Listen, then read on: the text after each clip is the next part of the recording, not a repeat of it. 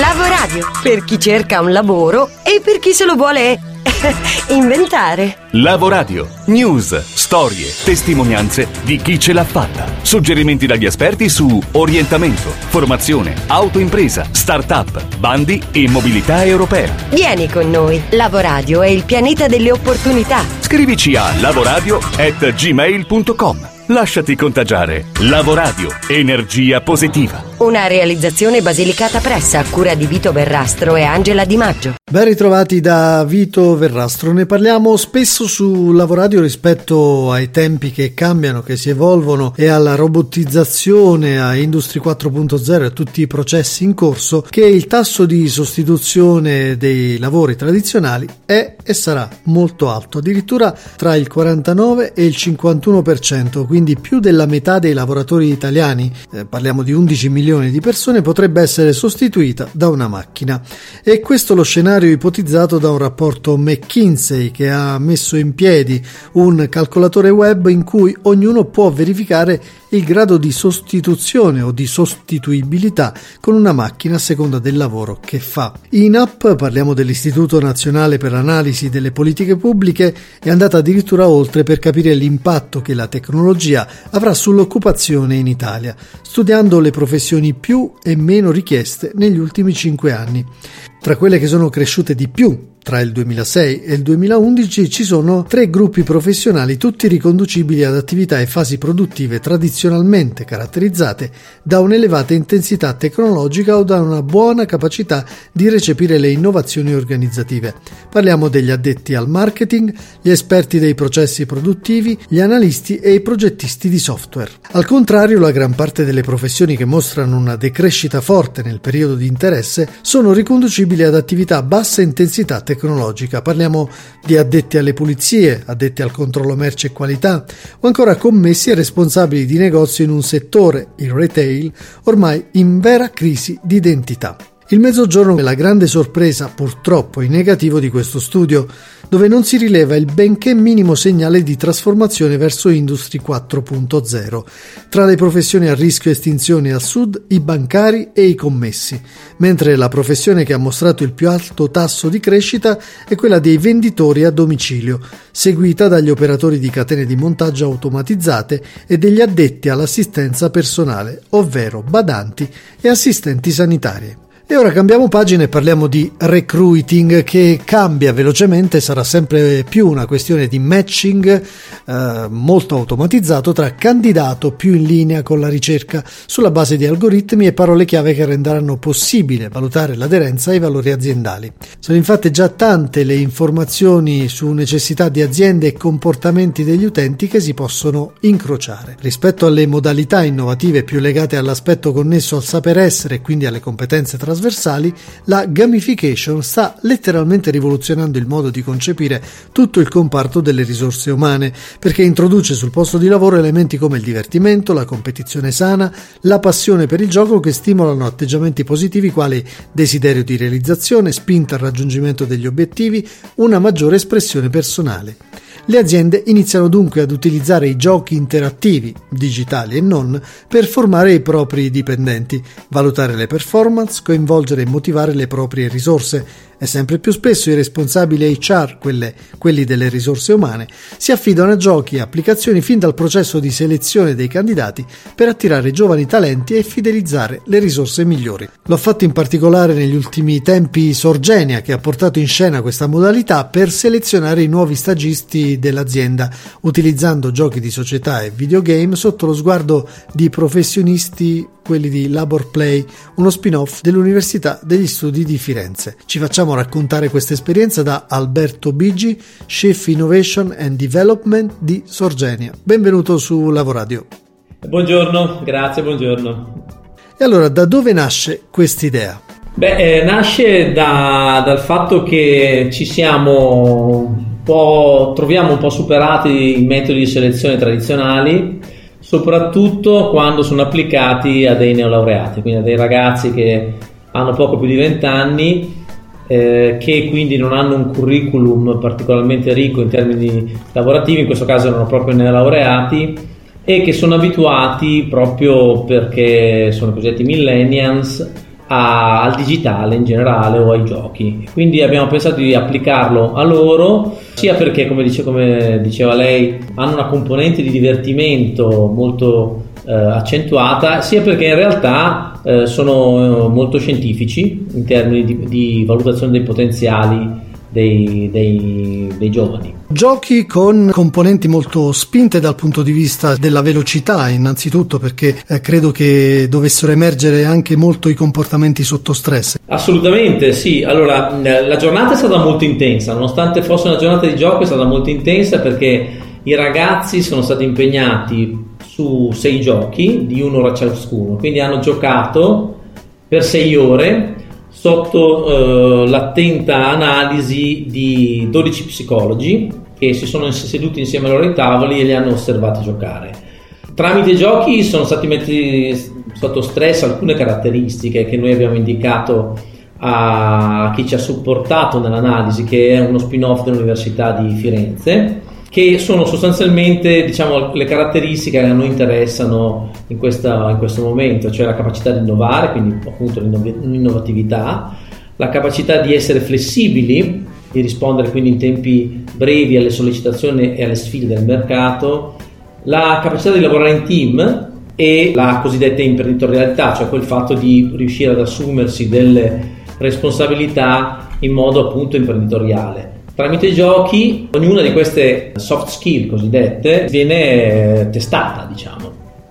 Ed emerge anche la leadership, perché abbiamo visto che poi tra le squadre eh, si sono, ci si sono un po' divisi i compiti, c'era chi coordinava, chi eseguiva, chi collaborava, insomma, quindi è proprio una simulazione anche di, di ruolo. Assolutamente sì, eh, una simulazione di ruolo che però a differenza delle classiche simulazioni in realtà è molto più reale, nel senso che quando si gioca, si gioca per davvero, cioè ci si immerge totalmente nell'attività del gioco e quindi si abbattono quelle barriere, per cui emerge quello che noi siamo veramente, come, come diceva lei, emerge chi è leader, emerge chi è in grado di lavorare in, in squadra, emergono attitudini quali l'aggressività o l'apertura all'ascolto e al dialogo. Diciamo che uno può fingere per qualche minuto, però quando lavori o giochi, in questo caso per sei ore, le maschere cadono e emergono le caratteristiche vere. Come possiamo allenare i nostri ragazzi? La verità è che non dobbiamo allenarli a giocare, nel senso che già i ragazzi giocano per conto loro, dobbiamo piuttosto eh, rinforzare alcune loro caratteristiche che poi emergono nel gioco e quindi appunto la capacità di lavorare in squadra per esempio è una di queste e questa l'alleni comprendendo innanzitutto la capacità, cosa vuol dire lavorare in squadra e poi facendo attività appunto davvero di squadra. In questo caso sì, il gioco può essere qualcosa che ti allena a fare sport di squadra, cose di questo tipo. Però in realtà, come dicevo prima, il, il, il gioco non è altro che un mezzo. È un mezzo che appunto è efficace perché immergi completamente in questa, in questa, realtà e quindi salti fuori, come dicevamo prima, quello che tu sei realmente. E poi il tema delle soft skills è, è centrale, assolutamente trasversale. Scuola e università potrebbero fare di più in questo senso? Certo, sono assolutamente d'accordo. Um, penso che siano state e siano ancora oggi molto trascurate. In realtà eh, le cosiddette soft skills sono un elemento fondamentale per il successo individuale delle persone e di conseguenza per il, per il successo delle, delle, imprese in cui lavoriamo. Per fare un esempio, se parliamo di innovazione, c'è convergenza da un punto di vista anche teorico su questo tema, che in realtà l'innovazione non derivi tanto dall'organizzazione dei processi aziendali quanto dalla persona, dalla, dalla capacità di innovare delle persone. E quindi queste cosiddette soft skill che poi così soft non sono perché sono molto cruciali per il business eh, diventano essenziali per rendere una impresa davvero innovativa e quindi competitiva sul mercato. Qual è stato il feedback più originale che è venuto fuori a fine giornata dai giovani impegnati in questa gaming uh, recruiting? Un ragazzo ci ha detto, prima ci ha detto che si è divertito molto, gli è piaciuto molto e poi mi ha detto ma avete beccato al 90% perché gli abbiamo restituito una scheda di analisi del, del, del, delle sue soft skill e lui, lui dice ma avete beccato al 90%. e quindi questo significa che anche chi perde vince perché poi alla fine può avere una, una scheda a profilo e lavorare sui suoi punti di, di debolezza. È così. Eh, diciamo che il risultato di questo tipo di selezione è duplice. Da una parte serve a noi per selezionare le persone che stiamo cercando e dall'altra è un supporto, da un feedback molto utile, ritengo, ai candidati anche nel caso in cui non vengano selezionati, perché hanno una scheda ehm, sulle proprie soft skill e possono indirizzare anche la loro crescita e il loro sviluppo. Ringraziamo Alberto Bigi, complimenti ovviamente per l'iniziativa. Continuiamo a parlare di competenze trasversali, questa volta però ci spostiamo in ambito sociale, lo facciamo con Antonino Imbesi, il nostro consueto faro sull'Europa. Opportunity Box. Un'altra opportunità ci arriva dal bando Nuove Generazioni che è rivolto a minori di età compresa tra 5 e 14 anni. L'impresa sociale con i bambini si rivolge agli enti di terzo settore e al mondo della scuola con l'obiettivo di mettere in campo i progetti di contrasto alla povertà educativa e minorile a disposizione un ammontare complessivo di 60 milioni di euro in funzione della qualità dei progetti ricevuti. Rispetto ai precedenti bandi, prima infanzia tra 0 e 6 anni e adolescenza 11-17 anni, la nuova iniziativa prevede direttamente la presentazione online dei progetti entro il 9 febbraio 2018. Per garantire la massima partecipazione al bando Nuove Generazioni, ogni organizzazione potrà presentare un solo progetto in qualità di soggetto responsabile o aderire come partner a un solo progetto. Fanno eccezione un unicamente le amministrazioni locali e territoriali, le università ed i centri di ricerca, che possono partecipare in qualità di partner a più progetti. Scopo del bando è quello di promuovere il benessere e la crescita armonica dei minori nella fascia di età tra 5 e 14 anni, in particolare di quelli a rischio o in situazione di vulnerabilità di tipo economico, sociale, culturale, richiedendo progetti in grado di promuovere e sviluppare competenze personali, relazionali, cognitive dei ragazzi. I progetti devono essere in grado di incidere in modo significativo sia sui loro percorsi formativi che su quelli di inclusione sociale, attraverso azioni congiunte dentro e fuori la scuola, sviluppando e rafforzando l'alleanza, le competenze, il lavoro e la capacità di innovazione dei soggetti che si assumono la responsabilità educativa e prevenendo precocemente varie forme di disagio quali dispersione, abbandono scolastico, bullismo e altri fenomeni similari. L'iniziativa è rivolta anche a bambini e ragazzi che vivono in aree e territori particolarmente svantaggiati, che grazie al nuovo bando potranno anche avere nuove e importanti opportunità educative. Maggiori informazioni si possono trovare sul sito www.conibambini.org. Book ebook Ultima parte della nostra rubrica, come spesso avviene, è dedicata ai libri e oggi parliamo di strategie di digital PR per startup, scritto per Flaccovio Editori, perché sono sempre più le nuove imprese digitali ad alto potenziale, quindi le cosiddette startup che stanno nascendo in Italia e per le quali spesso non solo sopravvivere, ma anche emergere è tutt'altro che semplice.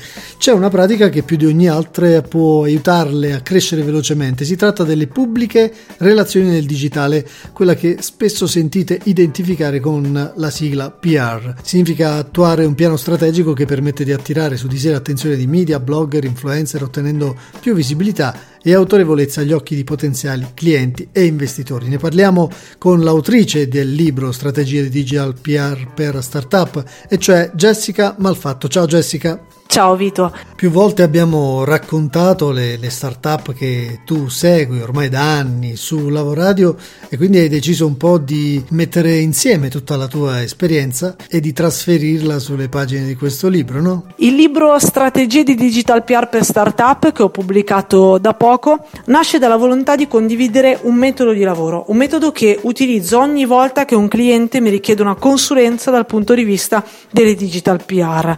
Da diversi anni infatti seguo da vicino come digital PR specialist alcune start-up italiane appartenenti a diversi settori.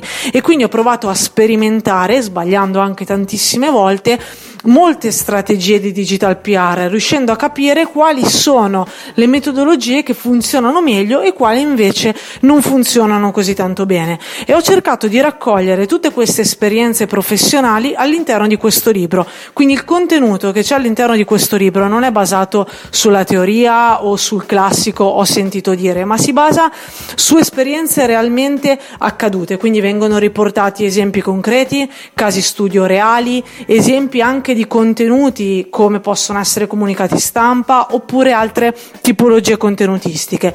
A chi si rivolge quindi prevalentemente il libro? È un libro che è adatto sia a professionisti della comunicazione che magari vogliono avvicinarsi ad altre forme di digital PR, sia a imprenditori aspiranti tali che stanno pensando di attuare delle strategie per cercare di intercettare dei media e blogger influencer con eh, un'azione di PR appunto. Un libro dunque molto pratico, un manuale, ci hai detto che ci sono tanti casi di successo successo, tanti benchmark, ce ne vuoi raccontare qualcuno? Ad esempio eh, porto sempre la storia di Job Your Life. Job Your Life è una startup che a soli 18 mesi dal lancio ha ottenuto una pubblicazione su Forbes, uno dei più importanti magazine eh, economici a livello internazionale e spiego nel libro qual è stato il flusso di lavoro che ha portato a questa pubblicazione, partendo addirittura da blog locali, da blog minori per arrivare a una pubblicazione di così alto livello. Bene, dunque, grazie Jessica. Salutiamo anche noi Andrea De Spirito, uno dei fondatori di Job Your Life, eh, che intervistiamo nella nostra addirittura prima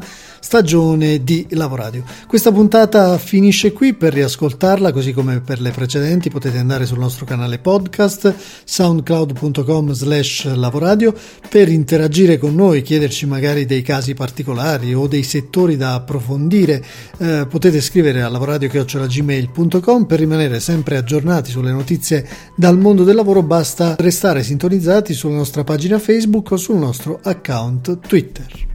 Chiudiamo come sempre con un aforisma, questo della settimana è di Deepak Chopra e dice ogni volta che si effettua una scelta si cambia il futuro.